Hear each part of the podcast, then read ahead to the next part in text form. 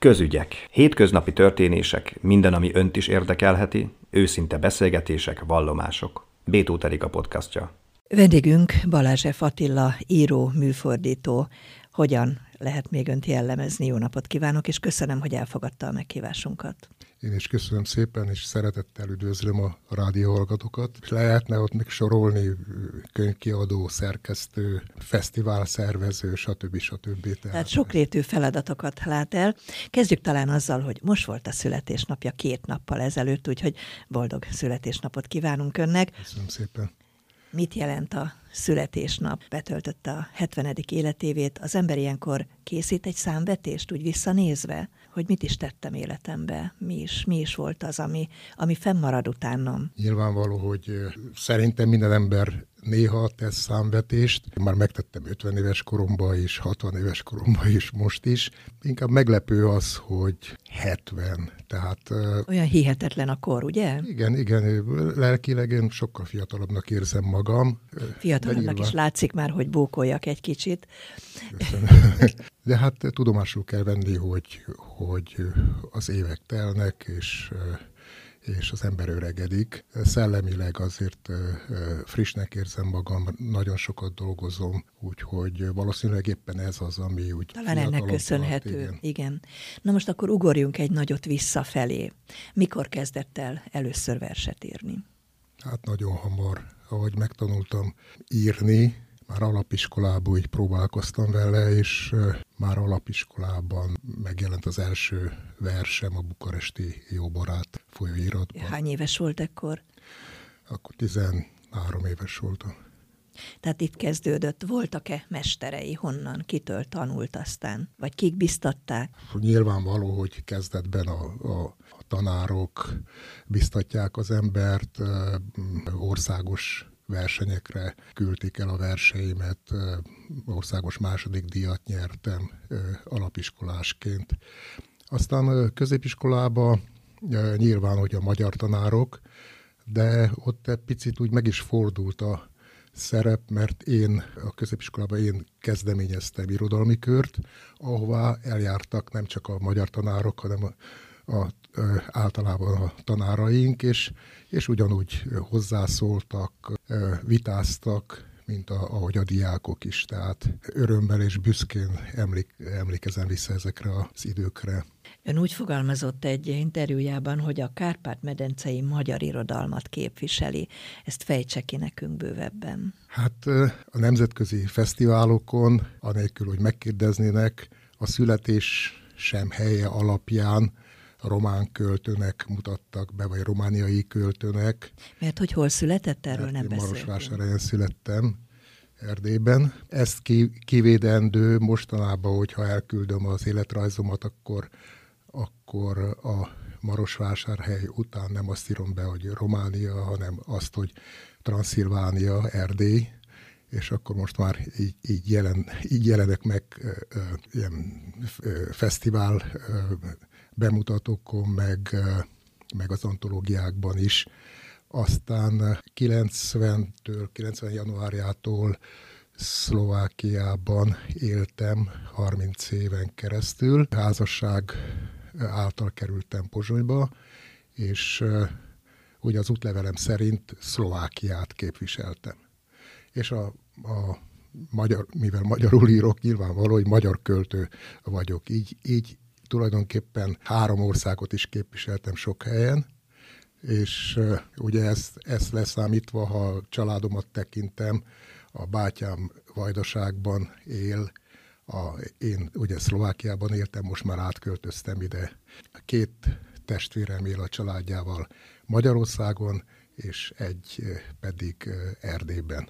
A lányom is Erdélyben él. Tehát tulajdonképpen, hogy belakjuk a Kárpát-medencét. Igen, a volt Nagy Magyarországot. Meséljen a verseiről. Miről szólnak a versei jó részt, vagy miről szóltak, és miről szólnak napjainkban? Próza, még regény esetében ugye el lehet mondani, hogy miről szól egy történet. Verseknél egy kicsit, hogy is milyen bonyolultabb ez az egész, mert elsősorban lelki dolgokat ír meg az ember. Mikor tud verset írni, ha szomorú vagy, ha vidám? boldog? Melyik a jellemző? Hát vidáman, én még nem írtam verset, nem tudom, hogy vidáman lehet-e. Érdekes, minden költő ezt mondja, hogy akkor, amikor valami probléma van, akkor, amikor fáj a lelke, akkor ír verset. Akkor ez úgy látszik mindenkinél így van? Szerintem mindenkinél így van, de és merem állítani, hogy boldog gyerek, boldog ember nem is lesz soha művész vagy költő, mert egyszerűen élvezi az életet, és nem érzi ezt a kényszert, igen, hogy kiírja magából a fájdalmát, a problémáit, a világ. Kiírja magából, de változtat ez valamin? Már úgy a világban adhat egy költő, egy író. Hát szerintem nagyon sok, így, hogyha a történelmet és az irodalom történetet, hogyha áttekintjük, azért a költőknek, művészeknek nagy szerepük volt mindig a történelem alakulásába, a politikai életben is, a társadalmi életben is.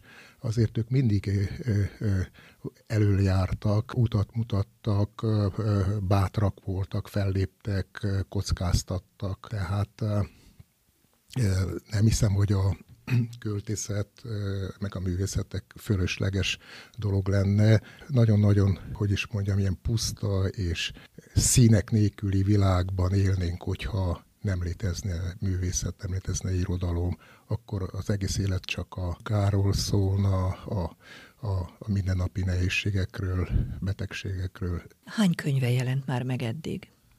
Verses is, illetve novella kötete. Összesen körülbelül 120 kötet jelent meg, ha oda számolom a műfordítás köteteket is. Saját kötet, én nem írtam olyan sok könyvet, viszont nagyon sok nyelven jelentek meg a műveim, és így körülbelül 60 körüli a megjelent köteteim száma, az egyéni kötetek, van 22 nyelven jelentek meg, körülbelül 25 országban, ugye mert vannak olyan országok, ahol például a spanyol nyelvű országok, vagy a Moldávia, meg Románia, román nyelven jelent meg, vagy a volt jugoszláv országokban is jelent meg szerb nyelven, nem csak Szerbiában kötetem. A műfordítás kötetem pedig körülbelül ugyanannyi. Hát csak az elmúlt évben 8 saját kötetem és 9 műfordítás kötetem jelent meg, és 3 nemzetközi díjat kaptam, vagy 4-et. Dicsekedjen, milyen díjak voltak ezek? Romániában 2-t, Jasiba a Toruciui díjat, Bukarestben a Traian Tekesovi díjat, és Koreában a Suvon díjat, ja, és emellett még a Komói Költészeti Fesztivál díját. Gratulálunk hozzá. Hogyan kezd verset írni? Tehát valami gondolat motoszkál a fejébe, leül egy asztalhoz és megír egy verset, vagy csak egy-egy gondolatot, és aztán ehhez mindig jönnek a gondolatok. Tehát, hogy hogyan, milyen költőn, hogyan dolgozik? És. Mostában kevesebbet írok, mert rengeteget fordítok. Egykor úgy volt, hogy elindult egy gondolat, leültem, és együltemben megírtam egy hosszú poémát. És nem is kellett javítani rajta. Így is maradt? Azt akartam kérdezni, hogy elolvasta másnap, ugyanígy érezte? Igen. Nagyon-nagyon keves, inkább elírást, vagy helyesírás hibát kellett javítani. Máskor pedig volt egy-két jó gondolat, és gondoltam, hogy ebből kikerekedik egy vers, és hetekig kínlottam vele, hogy versé kerekedjen. Aztán volt úgy, hogy sikerült, és volt úgy, hogy nem. Azon gondolkodtam most közben, hogy felolvas egy versét nekünk? Miért ne? Jó. Hát az egyik középiskolás koromban írt egyszerű kis versike, ennek az volt a címe, hogy Csapda. És tulajdonképpen 2 sor az egész. A címe az, hogy Csapda. Nem akarok szeretni, szenvedek. Nem akarok szenvedni, szeretek. És szintén középiskolás koromban írtam a Történet című versemet, Érdekes, hogy ezek úgy megmaradtak, úgy nem nagyon tudom elmondani. Kívülről a verseit, kívülről ugye? A verseket, de abban a korban írt versek úgy inkább megmaradnak az ember memóriájában, tehát történet. Akkor jöttek, összeszedték a harangokat, ágyukat öntvén belőlük. Megint jöttek, aztán ágyúból öntött harangokat hoztak néma tornyokba. Megint jöttek, összeszedték a harangokat, aztán elfelejtették újra önteni őket. És ezek mind fiatalkori versei, tehát 10 éves korában. Még arról beszéljünk, hogy ön tagja több írószövetségnek is. Nem olvasom föl mindegyiket, de tagja a Párizsi Európai Tudományos Művészeti és Irodalmi Akadémiának, a Magyar Írószövetségnek, a Romániai Írók Szövetségének, a Szlovákiai Magyar Írók Társaságának. Azt kérdeztem öntől, amikor erről beszéltünk, még mielőtt leültünk a mikrofon elé, hogy hogyan lehet ennyi írószövetségbe munkálkodni. Vagy mondta, hogy nem munkálkodik mindegyikben. Meséljen róluk. Hát ugye általában az írók tagjai bizonyos szervezeteknek. Az természetes volt, hogy mivel az életem egy része Erdélyben, Romániában telt, hogy az ottani írószövetség felkérésére belépek. Aztán magyar íróként, könyvkiadóként Gál Sándor javasolta a Magyar Írószövetségbe, nyilván oda is beléptem, a Magyar Pen Klubba voltam elnökségi tagja is, és a Szlovákiai Magyar Írók Társaságának pedig voltam az elnöke, most pedig választmányi tagja vagyok.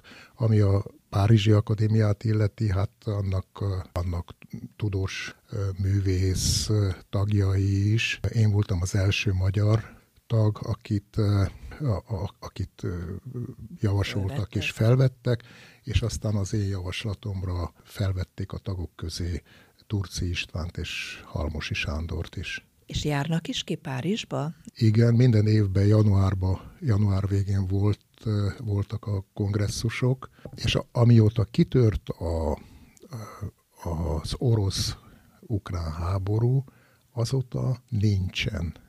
Szóval azóta nem hívták össze. Ezt nem nagyon értem, hogy mi ennek a logikája. Ezt akartam kérdezni, hogy mi az összefüggés a Párizsi Írószövetség munkája és a orosz-ukrán háború? Hogy az akadémia titkára egy fiatal ukrán költő, Dmitro Csisztiák, vagy szolidaritásból vele, vagy azért, mert nem hagyhatja el az országot, nem tudom. De a lényeg az, hogy azóta tagfelvétel sem volt, pedig úgy javasoltam most is tagokat. Magyar tagokat? Igen. Egy erdélyi képzőművészt és Pál Dániel Leventét, de nincs visszajelzés, és nem is hívtak a kongresszusra, azóta össze se ült. Önnek van egy kiadója is. Na, erről meséljen még nekünk. Miért hozta létre, és mit csinál ma ez a kiadó?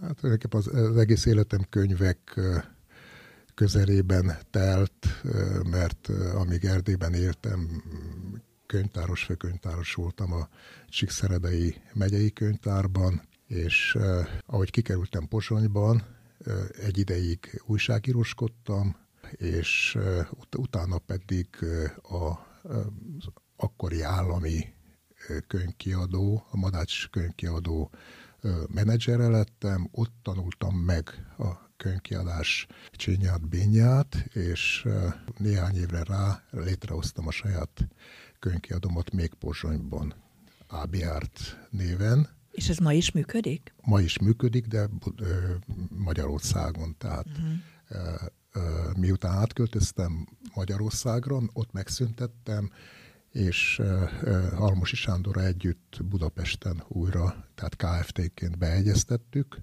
és viszi tovább ugyanazt a programot, sorozatokat, minden, amik...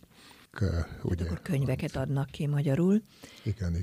És terjesztik is? Természetesen az összes magyarországi munkát, terjesztővel, nagy terjesztővel szerződéses viszonyban vagyunk, tehát a könyvek, amiket kiadunk, azok ott vannak a összes terjesztő kínálatába és az interneten is. Ugye beszéltünk a verseiről, de kevesebbet szóltunk még eddig legalábbis arról, hogy nem csak verseket ír, illetve csak említettük. A kezemben tartok éppen egy könyvet, a Rács két oldala, ez a címe a könyvének. Interjúkötet, tehát a velem készített interjúknak egy részét gyűjtöttem bele, amikhez így hozzájutottam, aztán miután megjelent a könyv, utána még találtam jó interjúkat, de hát ugye azok már nem kerülhettek bele. De vannak novellás kötetei, azt mondta, ugye? Vagy valami? Egy novellás kötetet írtam, Kasanova átváltozásai, amit 10 nyelvre fordítottak, és nagyon népszerű Olaszországban, Franciaországban, Romániában 2 kiadást is megért. Azt egyébként hogy éri el egy magyar író vagy költő, hogy több nyelvre fordítsák le a műveit különböző országokban? Tehát önkeresi meg azt az országot, ahol szeretné, hogy azon a nyelven megjelenjenek a művei, vagy önt keresik meg? Hogy működik ez? Hát is. Nyilvánvaló, hogy az irodalom az egy végtelen tenger. Tehát annyi író van, annyi mű jelenik meg. Éppen tegnap kaptam a Magyar Könyvkiadók és Könyvterjesztők Egyesületétől egy ilyen uniós dokumentumot, amiben felsorolják, hogy 500 nem tudom mennyi ezer cím jelent meg az elmúlt évben. Tehát rengeteg könyv jelenik meg világszerte, és hát ebből a tengerből nem hiszem, hogy létezik olyan irodalomtörténész, műfordító, könyvkiadó, aki tudja, hogy szeretne kiválasztani. Tehát ahhoz, hogy valakire felfigyeljenek, ahhoz kell a személyes ismerettség. Nekem szerencsém volt, hogy eléggé korán elkezdtem járni ezekre a nemzetközi költészeti fesztiválokra. Ott nagyon sok költővel, akiknek egy része kiadó is volt, meg főszerkesztő folyóiratoknál, stb. Tehát nagyon sok íróval, költővel ismerkedtem meg, akik aztán fordítottak, publikáltak, ajánlottak ide-oda, és ennek köszönhetően nyilván, hogy egyre több ilyen rendezvényre hívtak meg, és ugyanakkor egyre több országban jelentek meg a verseim, meg a novelláim. Mindeközben ön is szervezett fesztiválokat. Említsen néhányat, ami az ön nevéhez fűződik. Hát a Rimai fesztivált, költészeti fesztivált, azt az elsőt az én ötletemre, ugye Pap Ferenccel szerveztük meg, aztán én ebből a projektből kiléptem. Most jelenleg pedig Erdélyben, Zilahon szervezzük az ottani román kulturális vezetővel és Almosi Sándorral együtt a Költők Tavasza Nemzetközi Költészeti Fesztivált, amire a világ minden részéről hívunk meg költőket, Új-Zélandtól, Koreáig és Kanadától, Törökország is. Ennek a költségeit azt ki fedezi, vagy kik fedezik? Hát a utazási költséget az nyilván a költők állják, többi költséget pedig a Zilahi megyei művelődési tanács. Dolgozik-e most valamin? Készül-e valamilyen könyve? Van-e készülőben? Hát, úgy, ahogy említettem, már folyamatosan fordítok. Jelenleg 2... Milyen nyelven beszél egyébként? Román és néhány latin nyelvből, meg fordítok még spanyolból, olaszból, és az idén a Szlovákiai Magyar Írók Társaságának a kiadója, a Vámbéri kiadó adja ki a műfordításaimat, és Bakonyi István irodalomtörténész írja a monográfiámat, és ha elkészül, akkor a könyvhétre valamelyik magyarországi kiadó kiadásába meg fog jelenni. Saját könyv ebben az évben nem várható, mert utóbbi időben, ahogy említettem, már nagyon keveset írtam. Miért egyébként? Leköt, hát gyakorlatilag most egyedül viszem ezt a kiadót, hát a tavaly 30 címet adtam ki, tehát nem mondható egy kis kiadónak. Azon kívül ugye nagyon sokat fordítok, szervezek, és tavaly is azt hiszem, hogy 6 vagy 7 országban voltam nemzetközi fesztiválokon, tehát sokat utaztam. Ennyi idő fér bele. Ennyi fér, ugye, bele? Hát én köszönöm szépen Balázs F. Attilának, hogy eljött hozzánk, és beszélgethettünk a műveiről, illetve egy kicsit beleláttunk az életébe, és hát még egyszer boldog születésnapot kívánunk. Köszönöm, hogy itt volt. Én is köszönöm szépen.